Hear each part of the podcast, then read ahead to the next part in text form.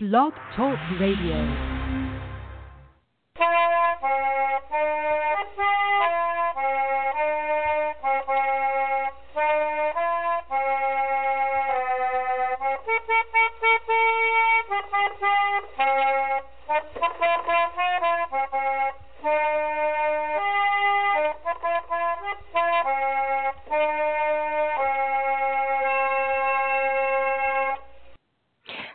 Everybody, and welcome to Trundlebed Tales, the podcast about Laura Ingalls Wilder, historic foodways, one room schools, and other social history. This is Sarah Uthoff, the host and creator of Trundlebed Tales. Find us around the web under Trundlebed Tales and on, and on your favorite social media platform. If you listen or just have an account on iTunes, please leave positive feedback because that helps new people find the show. And tonight we are going to do episode 82 of, epi- of uh, Trundlebed Tales, where we are going to talk with Linda Halpin about quilt detecting and Laura Ingalls Wilder. But before we do that, we've got just a little bit of housekeeping.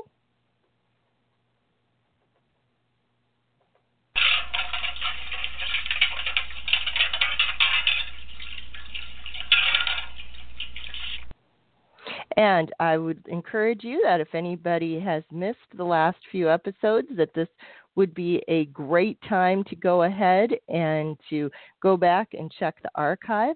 Last week's was uh, was uh, interviewing Johnny Miller, and we had the Laura Ingalls Wilder um, uh, birthday party at the beginning of the month. And last month we were looking ahead in Laura Ingalls Wilder fandom, which I actually did find out just today that the um, uh, Henry Ford Museum is going to be putting their uh, Little House show back in action this summer. So I'm trying to get a few more details, and then I'll be uh, putting out about that. And I won't, as always, I like to get sure that people have uh, have a way to reach into the show if you can. So you can call in at 714-253. That's 714-242-5253 or toll free 1-877 633 9389. That is toll free 1 877 633 9389. Now, normally I would tell you that uh, you could chat in, but it looks like the chat room is deciding not to operate tonight because that's the kind of month it's been.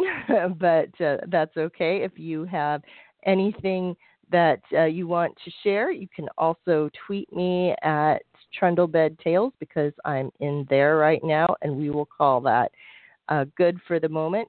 With the phone numbers, you can both call in to ask questions. You can also just stream it live while we're on if you're not by a computer. And uh, you can also later, uh, besides streaming it live, you can listen to the download archive on uh, Blog Talk Radio. And you can also catch it through iTunes where you can download it for free. Now, we have a very strong indication that this month, uh, in March, we're going to be able to have uh, someone talking about maple syrup that I'm really looking forward to. And I think we don't have a confirmation yet, but I think we'll be going talking about the Laura Ingalls Wilder conference coming up in April. So watch for future dates. And uh, I think for right now, that is all our housekeeping.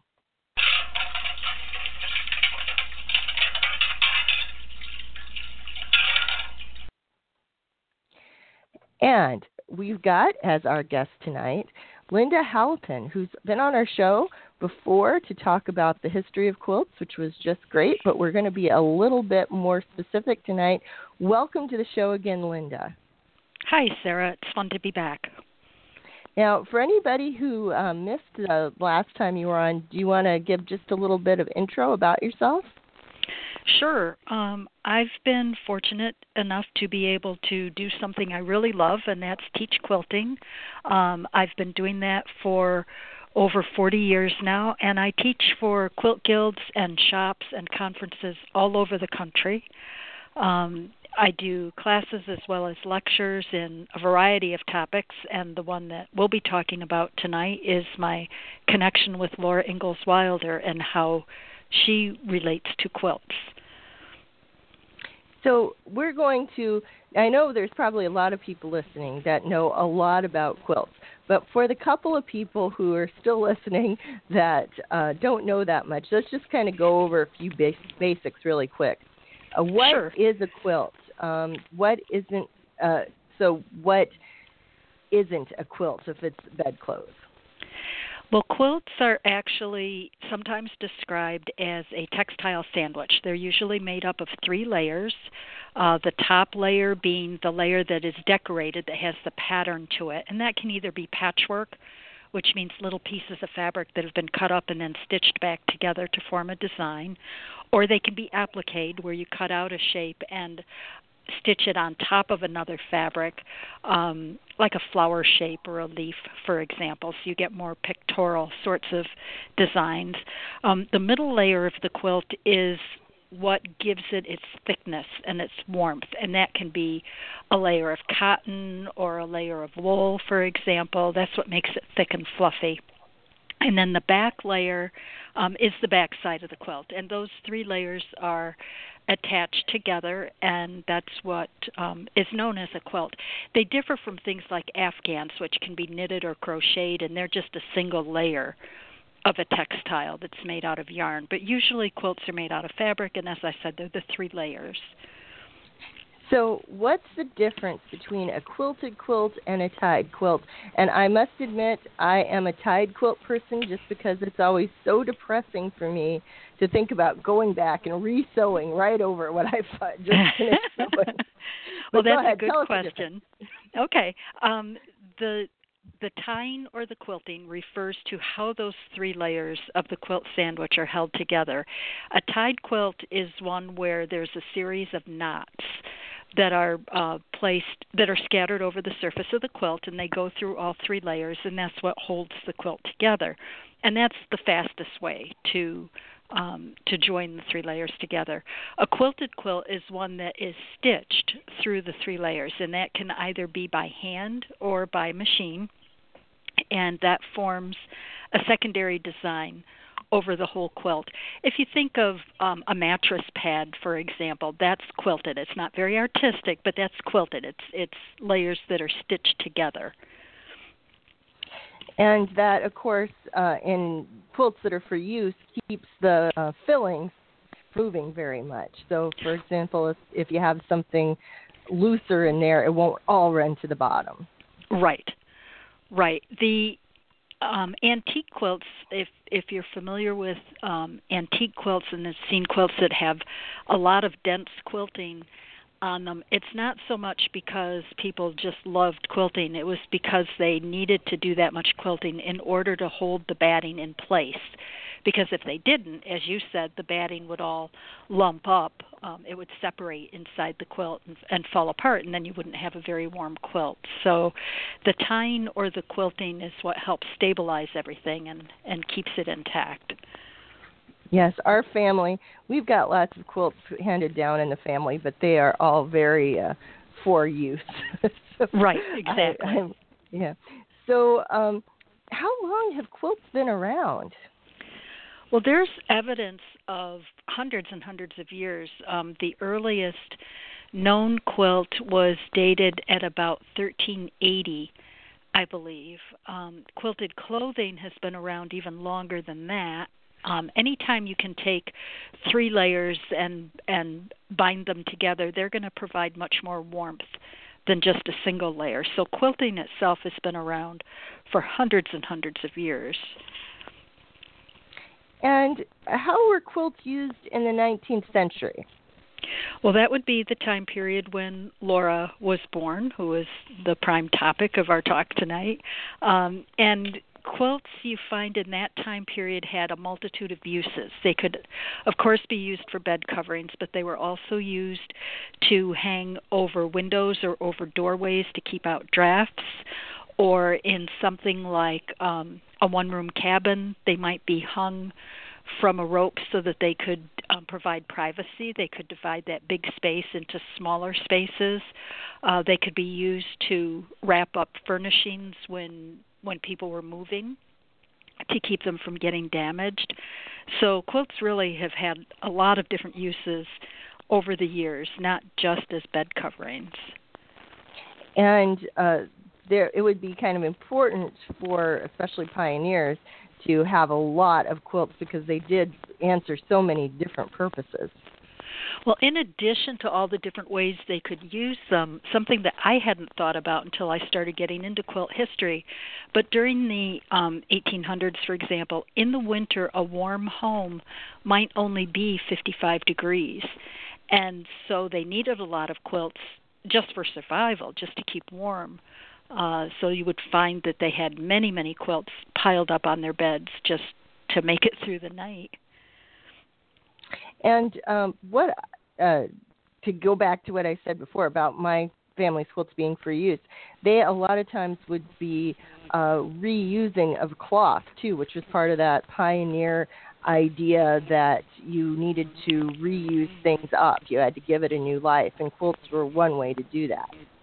Absolutely. Sometimes you see in antique quilts, um, if you start looking at them closely, some of them had old quilts inside of a newer quilt, and they used the old quilt as the batting, the filler. So, so quilts got not only did fabric get reused to make into quilts, but sometimes quilts got reused into another purpose.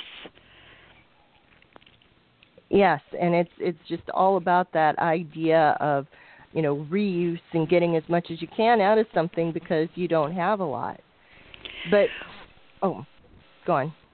Well, I was going to say when I first got into quilting, that idea of making use of every little thing uh, really appealed to me. And now I have to kind of laugh because very seldom do I take apart old clothing, for example, and use it in quilts. I'm all about going to a quilt store and buying new fabric and making it into a quilt. So the way well, quilts that, are made have changed over the years, to be sure.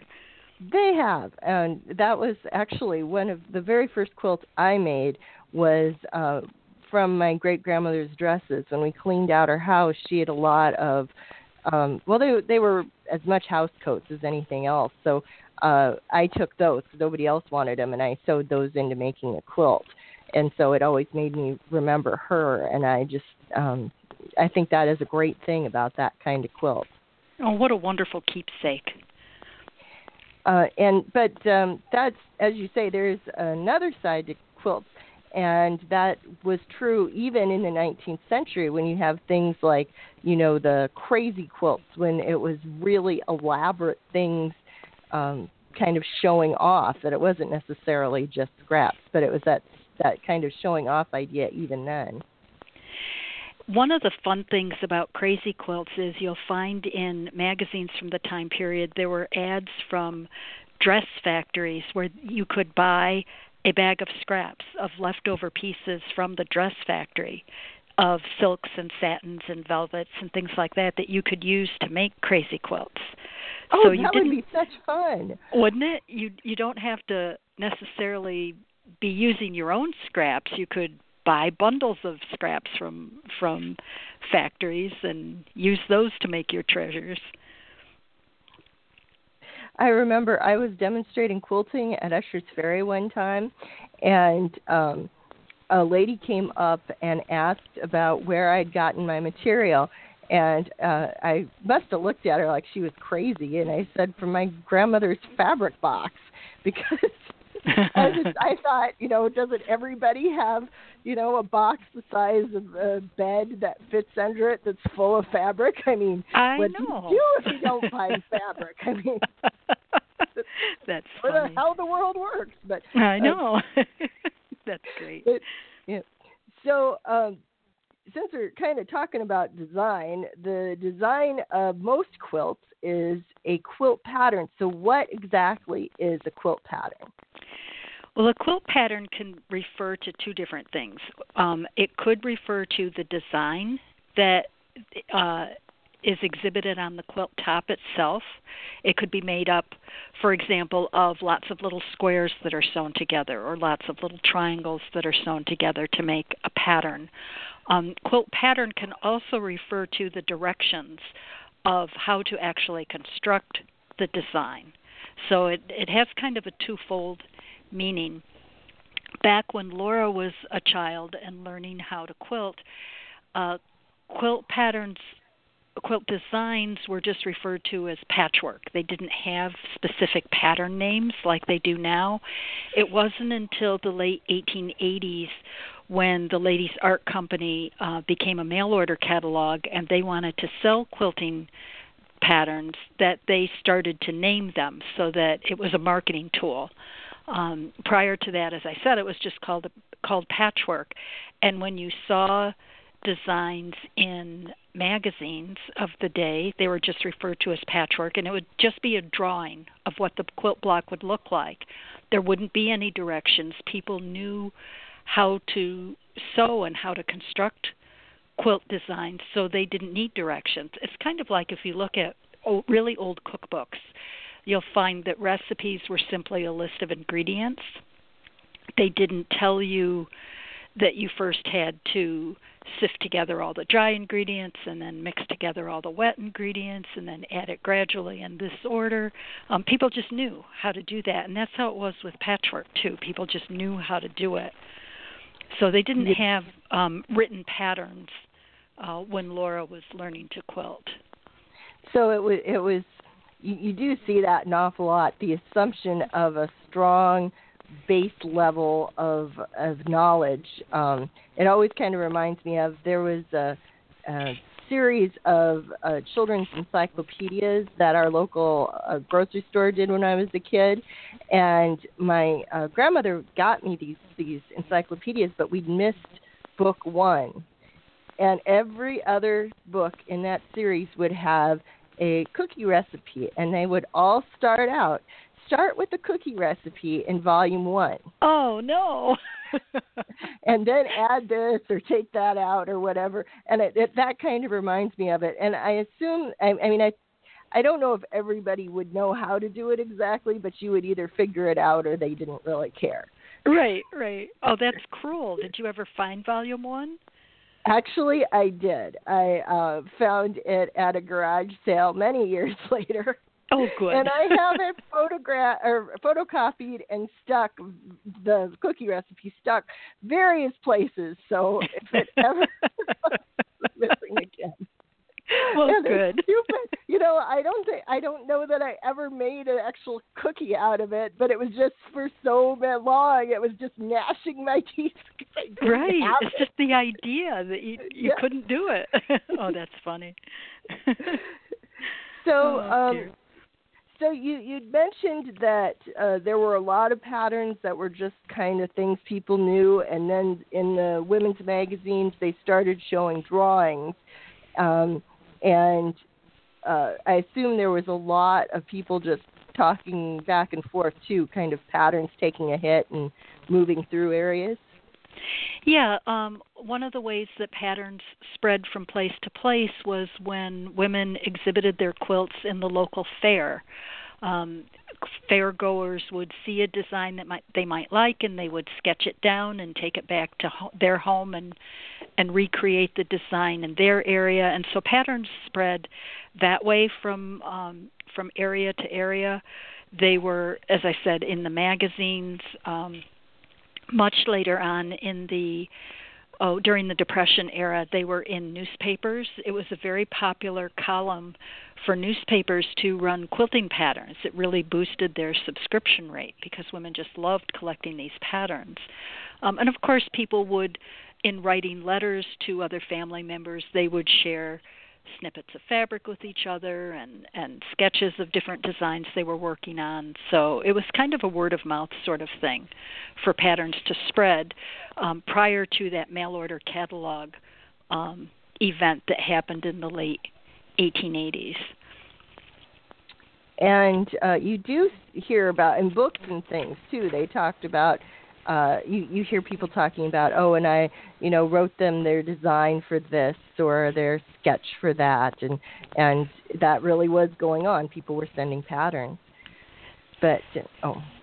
It was kind of like the facebook of the day. You know people would yeah. spread word uh with each other for for different designs that they were fond of. And talking about books brings us back to uh, sort of where we were heading tonight. Uh, tell us a little bit about quilts in the Little House books. Um, how were they used? Are they mentioned a lot? And yes, I know most of the audience knows this, but go ahead and, and tell us about it. well, I first um, I remember when I first read the books as a child, uh, Laura talking about quilts, and that seemed like a really romantic thing to me of of being able to to make do um, and make good use out of everything they had available to them. Um, it was when I started researching uh, to write the book that I did that's called Quilting with Laura that I went through all of her books and made note of all the times that she either mentioned quilting or sewing or fabrics, anything textile related, and found that she talked about them over 70 times. So it really helped to reinforce to me the idea that it was part of her everyday life and it was a big part of her life. Um, they they had to sew to get the household goods that they needed, whether it was clothing, um, the window curtains, the dish towels, the sheets, you know, anything out of fabric they had to make from scratch. So sewing was was a skill that she had to have. Now sometimes when she talked about quilting, she just talked about patchwork um, she didn't refer to the blocks by name, although there are three names that she does mention in the books. One of them is the nine patch pattern, one is the bear's paw, and one is doves in the window. Now, at the time she made those patterns, they weren't referred to by name. But when she wrote the books um, in the 1930s, she was looking back on her life and trying to describe what she had done as a child. And so she applied the names that she knew from the 1930s to things that she had done as a child in the 1880s. And uh, the nine block square is a uh, fairly well known pattern. That's one of the, the basic patterns of quilting, correct? It is a nine patch. If you think of a tic tac toe board, that's a square that's divided into um, three rows across and three rows down, so it makes nine individual segments. Um, that's the basic skeleton, if you will, for a lot of different quilt designs. And because of the simplicity of it, it's often the pattern that um, that youngsters started with when they were learning patchwork because it was easy to take squares and line them up on the edges and sew them together in straight lines and and make um, little blocks that would go and, together. And even though it seems like it would be sort of a, a simple thing, thinking about it as a tic tac toe board, it really um, both um, both that and log cabin quilts can get immensely complicated the way they divide the um, pieces into darks and lights and how they arrange them to make a bigger pattern using that same basic block. It is really very impressive, all the variations that they can take on it. There are thousands of variations that you can do just to that simple um, outline. If you subdivide those nine squares into smaller shapes, like triangles, for example, or rectangles, um, and sew the little pieces together to make the nine individual squares, and then sew those squares together to make the nine patch. There are tons of different designs that you can get that still fall into that nine patch category, and I think that's one of the things that keeps quilters so interested in quilting. You're not doing the same thing over and over again. There's so much chance for variation. It, it it really is amazing to see all the different things people can make out of those basic patterns. And uh, the the bear's paw that that was a fairly established pattern too, wasn't it? Yeah, it's one that uh, combines triangles that are a couple of different sizes and squares that are different sizes, and when they're all put together, it actually does resemble a bear print, a paw print. Um, not all patterns looked like what the name suggested, but bear's paw is one that does resemble um, a paw print on the ground, and it and it was a popular one.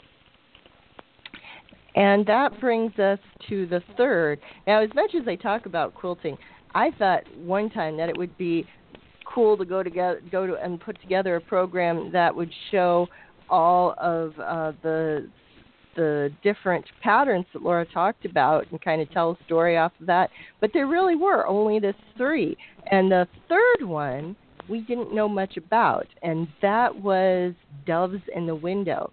So, where is that mentioned in the books? Um, she mentions doves in the window in these happy golden years. It's it's what she talks about as her wedding quilt.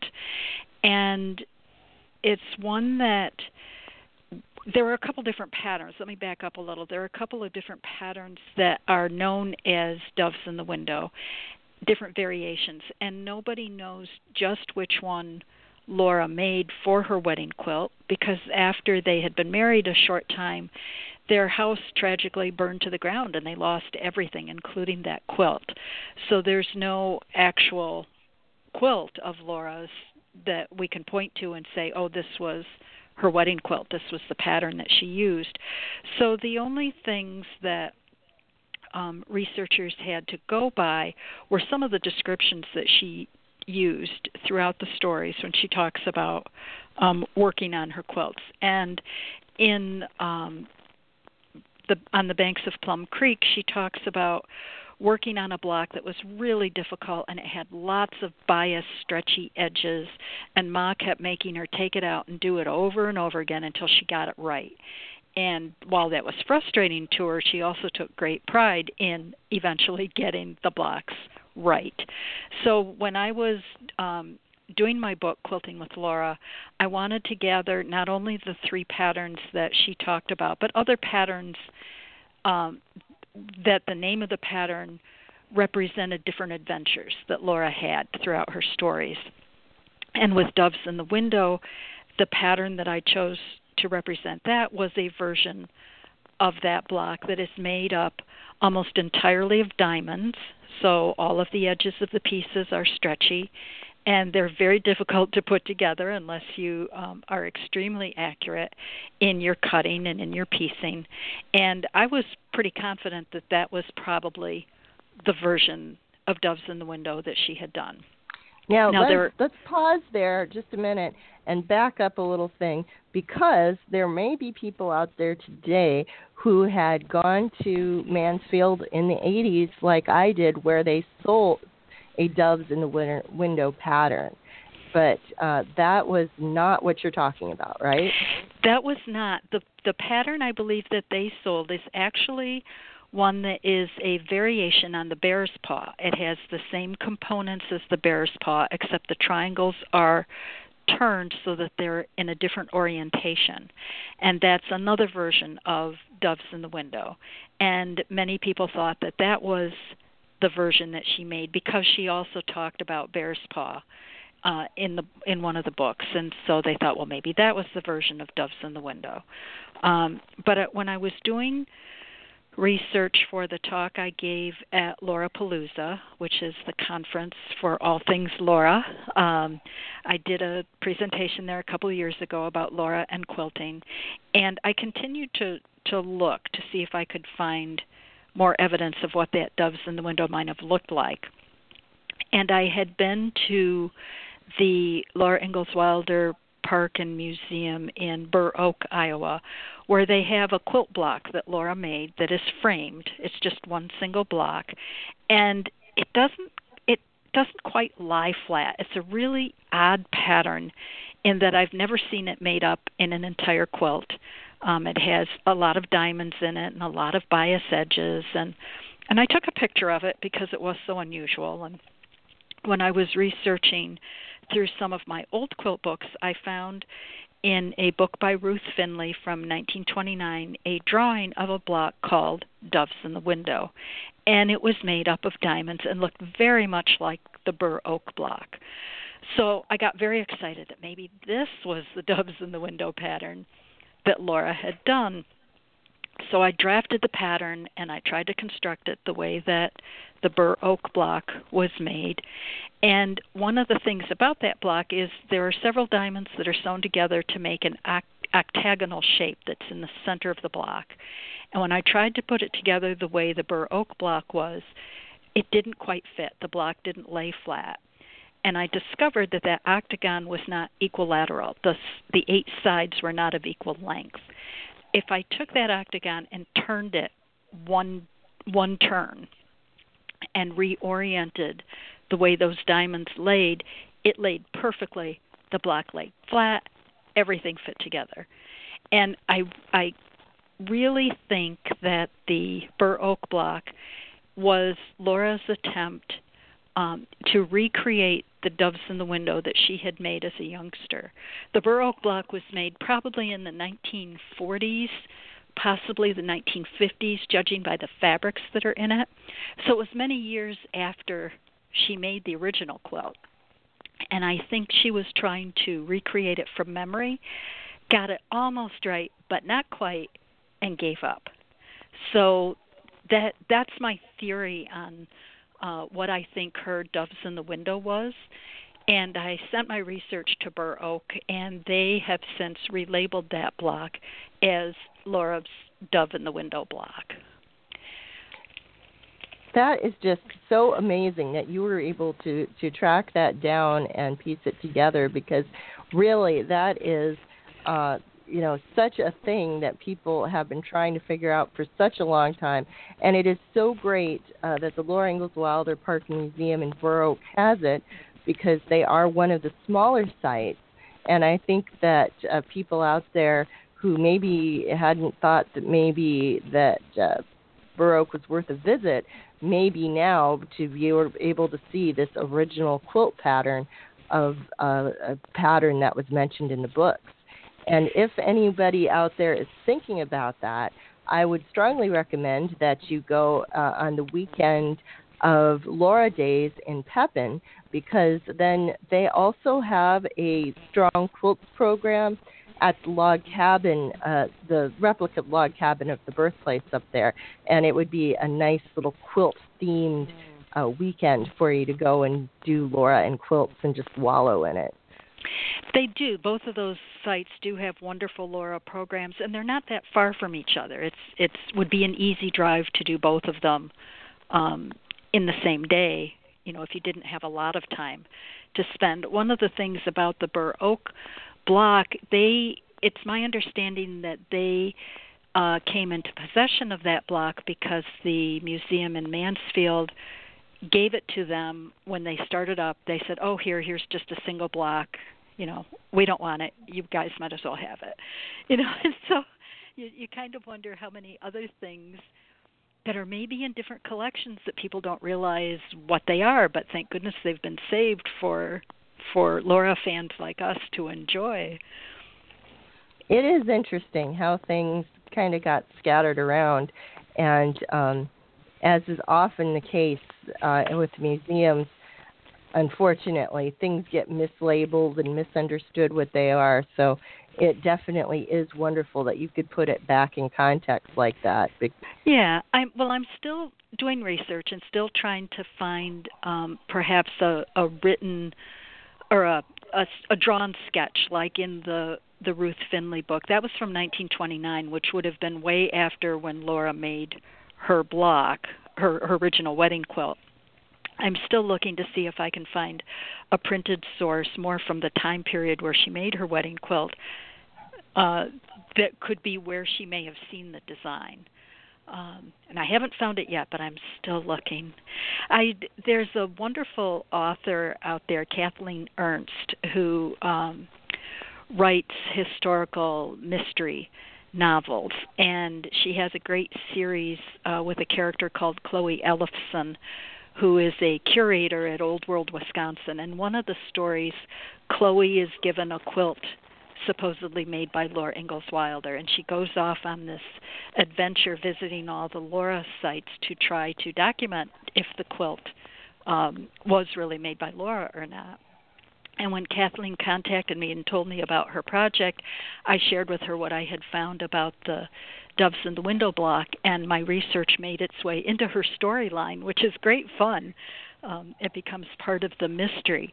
And I've actually uh, written a couple of articles for Kathleen for her uh, blog that she has called Sites and Stories, um, and the the blog she posted today is about what we were just talking about, the doves in the window block, and uh, what it what the Burr Oak block looks like, and what the Ruth Finley block looks like, and what the uh, the Bear's Paw variation looks like. And so, if people want to check out that uh, website, uh, there's some great pictures of the quilt blocks so they can actually see what they look like and um, and get more of an idea of of the designs and and how they're similar and how they're different. Um, I'm actually going to be doing a presentation at Laurapalooza uh, this summer in July.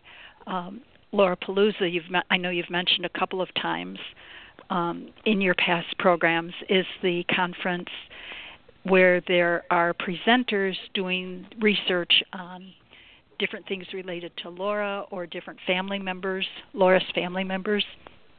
And I'll be doing a presentation there about the Doves in the Window pattern, and workshop participants will learn how to draft the design from scratch, as Laura did, because there weren't printed patterns and printed directions. So I'm very excited about that.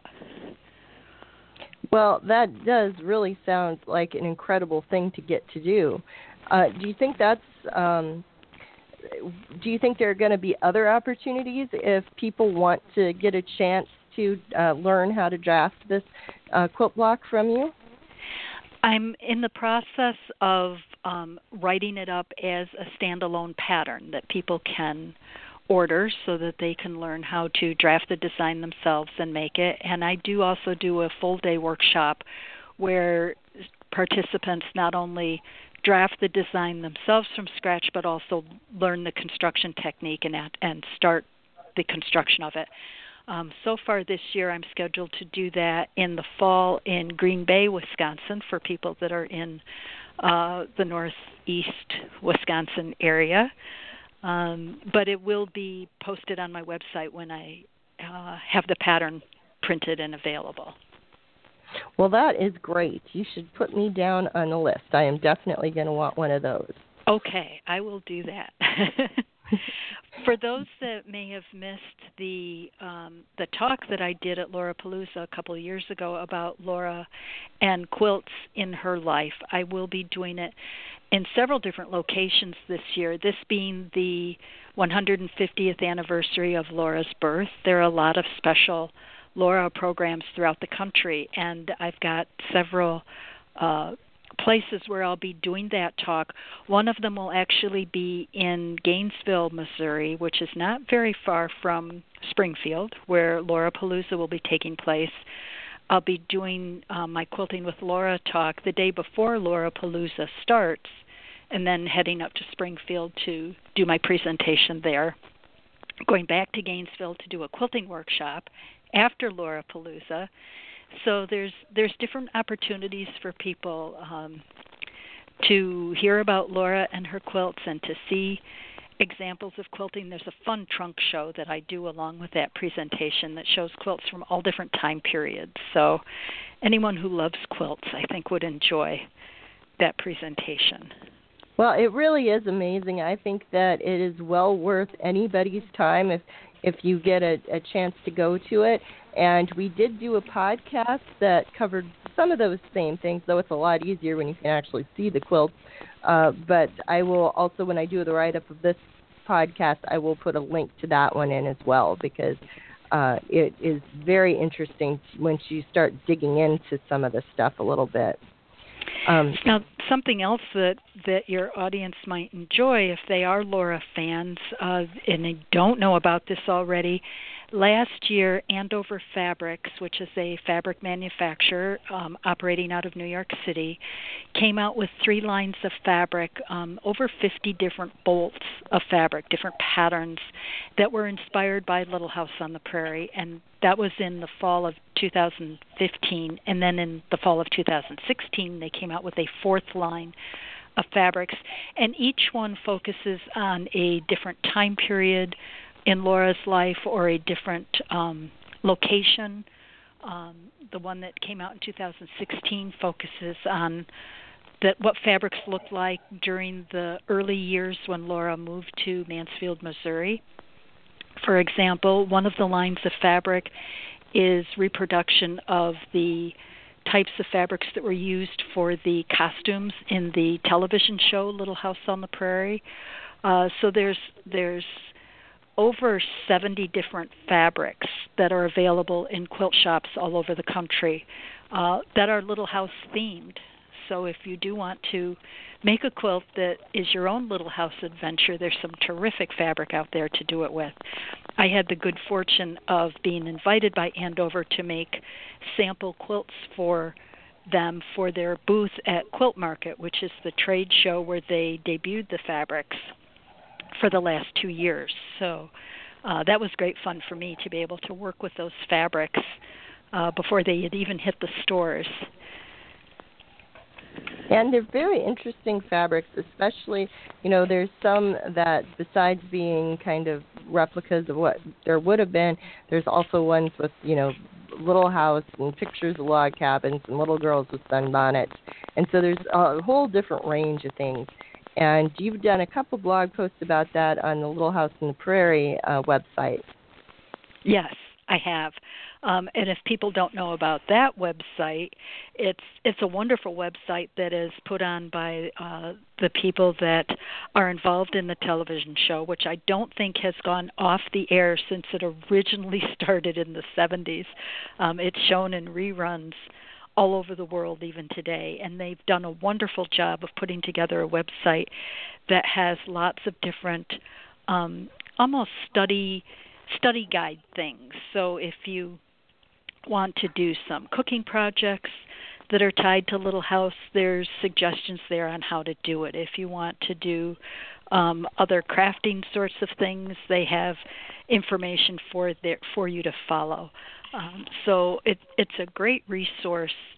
Um, not only for Little House fans, but for people who are doing homeschooling who want to tie history in with literature. Um, it's it's a great resource. It really is, and there's articles by you and me there, so everybody yeah. ought to go and look at them right now. They should. and uh, while we're talking about things you've produced, uh, you mentioned before that you had gotten started on this doing a, a Laura book, and that you were working on, you know, doing a standalone for Doves in the Window. But uh, you did complete that Laura book, right? Yes, I did. That book I was actually um, inspired to do the Quilting with Laura book many years ago when I was teaching a workshop, and uh, a young mother came into the store where I was teaching and asked if there was a group of patterns that she could buy that were related to Little House on the Prairie because she wanted to teach her daughter how to quilt, and those were her daughter's favorite books, and she thought it'd be a great way to teach her daughter how to quilt uh, by tying in with the stories that she already had a love for. And I thought, what a good idea! Somebody should write that book.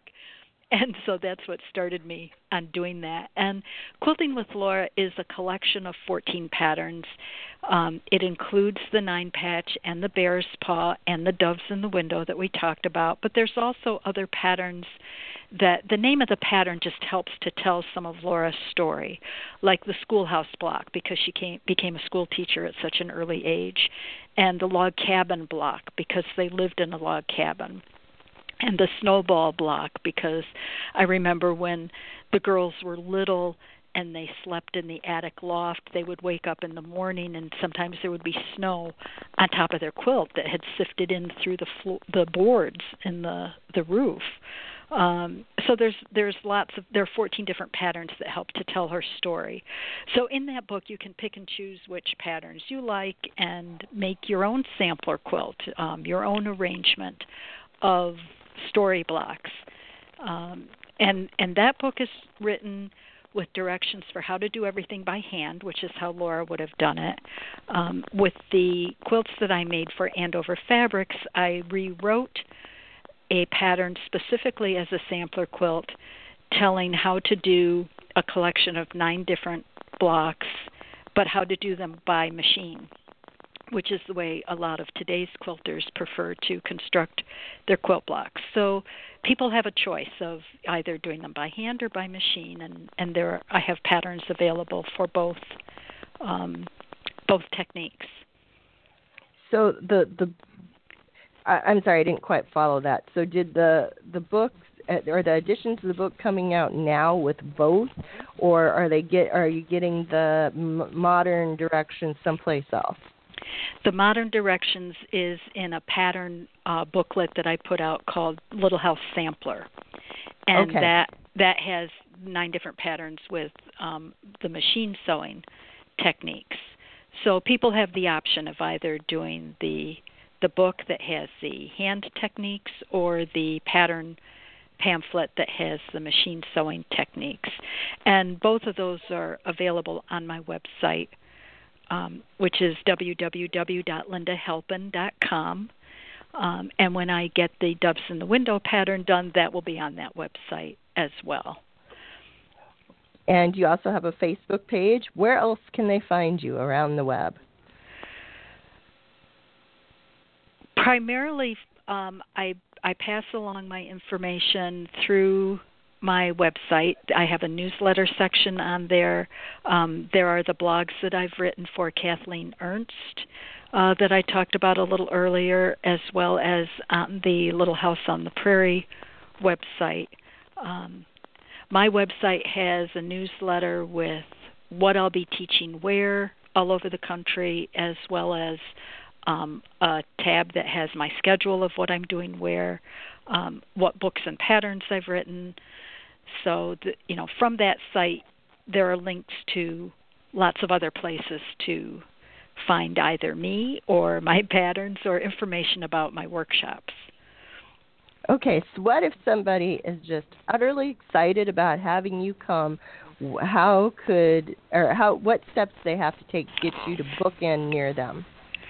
I would suggest that they go to the website. There's a link on there that will get you directly to my email. Um, I offer over 60 different workshops and lectures in a wide variety of quilt making techniques. And on the website, there are pictures and descriptions of all of those different programs.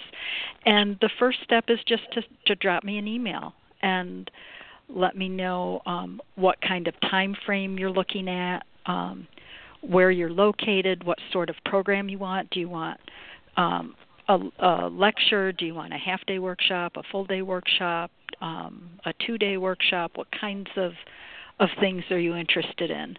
And then from there, we'll talk about availability and scheduling and see what we can work out. Okay, let's um, we've got a, a few minutes here before uh, we're running out of time.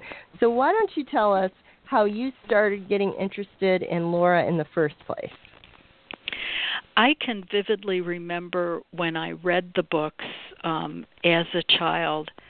Um, I remember her talking about doves in the window because I wondered what that pattern looked like. Laura had such a way of painting pictures with her words and and bringing everything to life and and the, that name just fascinated me. I just wondered what that was like. And when I first started quilting, um, years later, I spent a lot of time looking for that pattern to see what it looked like. And so I think it's kind of funny that now, all these years later, um, so much of my life has focused on on that pattern. Um, but I, I was just fascinated with the whole Laura adventure uh, when I was a child, and I think it's so terrific that that even today, all these years after Laura wrote the stories, it's part of the fourth grade curriculum, at least here in Wisconsin, and I know it was when I lived in New York State too the Little House books were part of the fourth grade history curriculum because they helped to tell history in a very real, personal way. They brought it to life the way just regular history textbooks didn't seem to do. And then years later, when the television show started, that brought things to life in a new way. And of course, the television show isn't 100% accurate as as an autobiography kind of thing about Laura, but it it helped to spread that feeling that um, the family connection that was so important to the Ingalls and and the values that were so important um, of of looking out for one another and and making a good life for themselves, you know, no matter what the hardships were. And and so I think the whole Laura thing has has touched a lot of people and continues to do so today. It really does. And I think that it is so great that you're going out and teaching this stuff because one of the things that I I really uh, I, I really kind of makes me concerned, not just for the books in particular, but kind of the culture in general. Is you know if you read in in Laura's books, and this is my standard example, so some of you listening probably have heard me say this before, but Laura describes a spider as a frying pan with legs. Well, that's a great description, but only if you know what a frying pan is. And so many so many kids today, I mean, think about it. Do they see their parents frying bacon in a pan or, you know, whatever? It's just not something that I think a lot of people experience. And there's so many things like that in the book. So to be getting out there and showing people, you know, what the words mean, that the words have meaning, and this is what they are talking about, is I think one of the best things you can do, not just to keep the books alive, but because this is such a massive – part of our culture that just seems to be being forgotten. Um, I mean, I run into uh, people, you know, who, even who live here in Iowa and genuinely think food comes from the supermarket. It, it's just, it, it's so good that you're out kind of telling people that this is what, what how you do stuff. Well, and you know, I think when you read about Laura and why she started telling the stories.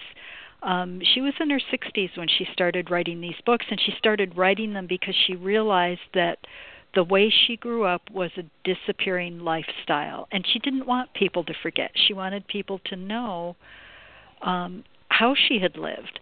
Um, if you think about all of the changes that she saw in her lifetime, you know, the automobile, the airplane, um, computers weren't even on the scene when when Laura was around. I think of what she would would do with that information today. Um, but unless mm-hmm. we tell the stories um, and pass them on, it it I think knowing them just helps make everything else much richer. It gives you a much better appreciation of where we are now to know where it all started. Yes, definitely. And uh, just let uh, we've got a couple minutes left. Was there anything else that you wanted to uh, talk about that we've skipped so far? We've covered a lot of territory tonight. um, I and I I think shows like this are again a wonderful way to to spread the word about um, different aspects of of in this case, Laura Ingalls Wilder. It's not just her books, and um, you know, there's there's so many other things that you can tie in with it, with the fabric, or classes, or lectures, or workshops, or conferences like Laurapalooza. Um, just great ways of sharing with with people, and you never know what kind of connections you're going to make because of it. That is certainly true. And yeah, it always seems people always tell me that uh they think an hour is too long, but people who've actually been on the show always say that, "Wow, where did the time go?" I know it goes so quickly. but we did cover a lot tonight, and uh, I'm just so pleased that you could come on and talk to us about quilts, and that uh, I'm sure everybody is going to be uh, waiting for the doves in the window pattern to come out. And do you want to tell them the names of your books again? Sure. The ones that um, are Laura related are Quilting with Laura, Patterns Inspired by the Little House on the Prairie series, Uh, then there is the Little House Sampler, um, which is a, a, kind of a condensed version that has nine blocks in it, and that's uh, with machine sewing techniques. Um, the Doves in the Window pattern will be coming soon. And the lecture that I do is called Quilting with Laura, and it's a trunk show as well as a lecture that talks about what quilting was like uh, when Laura was growing up, what quilts looked like, and how the styles of quilts changed, um, and how quilting affected her life and played a big part in it. So I hope people will um, look on the website for the schedule of the different places that I'll be. Um, I do travel all over the country uh, teaching and doing my workshops, and, and I would just love to be able to share the quilts and the stories with your listeners. And the books are for sale. You can get them uh, at the Laura Ingalls Wilder home sites, which is always the best way to do it because profits from those keep the sites alive. But you also, actually didn't look, but I assume they're on Amazon. I'm not on Amazon. I do them, oh. as you said, through the different Laura um, historical sites. Um, and as well as on my website. See, that's what I get for not checking. Uh, okay, so you, it's best to get them through the home site. You can also get them directly from Linda. And your uh, website address again is www.lindahalpin, that's H A L P I N, dot com. Okay, and I'm going to take the last couple minutes, and I may have told you this before, I have a limited store of quilt stories, I guess. But I will tell you uh, to just to end it up that what my dream is is to someday have an autograph album quilt done, an autograph quilt, and you're supposed to have people make that for you as sort of a keepsake. So I keep trying to talk someone into making one for me. Aha. Which, we'll have to talk, Sarah. but I, I just think that would be so awesome to to do that. When I um again when I worked at Usher's Ferry in the parsonage, there was this blue autograph quilt, and it was just so pretty. I just I wish I had one, but I haven't managed to talk anybody into it yet. well, we'll talk. All right. Well, thank you so much for coming on the program tonight, Linda. We will have to see. You never know. Maybe we will come up with another reason to have you on because it's always a great show when you come. Oh, thank you. It was my pleasure. Okay. And we're going to say goodnight to Linda. And I just want to take a minute to remind people uh, to look for new episodes of Trundlebed Tales. It's available on Blog Talk Radio. You can uh, stream it either directly on Blog Talk Radio. I also keep links on my website and my blog.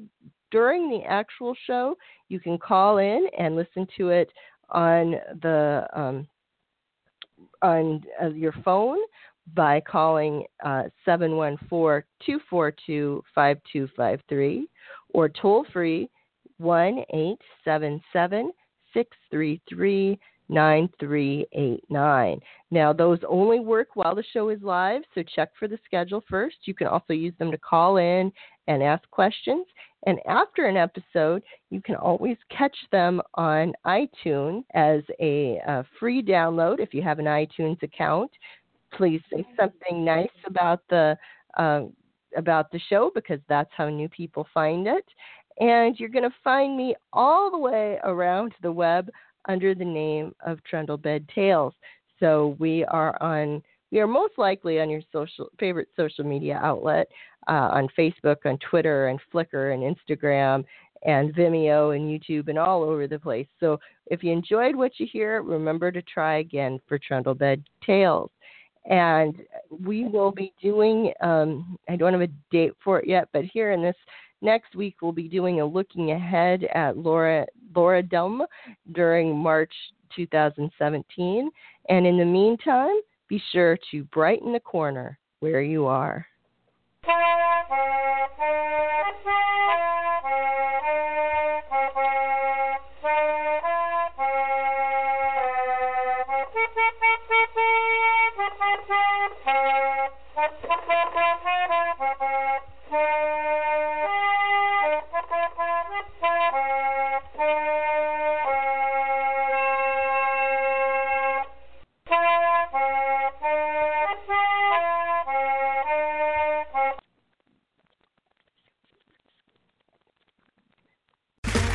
Okay, round two. Name something that's not boring. A laundry? Ooh, a book club. Computer solitaire, huh? Ah, oh, sorry, we were looking for Chumba Casino. That's right. ChumbaCasino.com has over 100 casino style games. Join today and play for free for your chance to redeem some serious prizes. ChumbaCasino.com. No purchase necessary. Full prohibited by law. 18 plus terms and conditions apply. See website for details.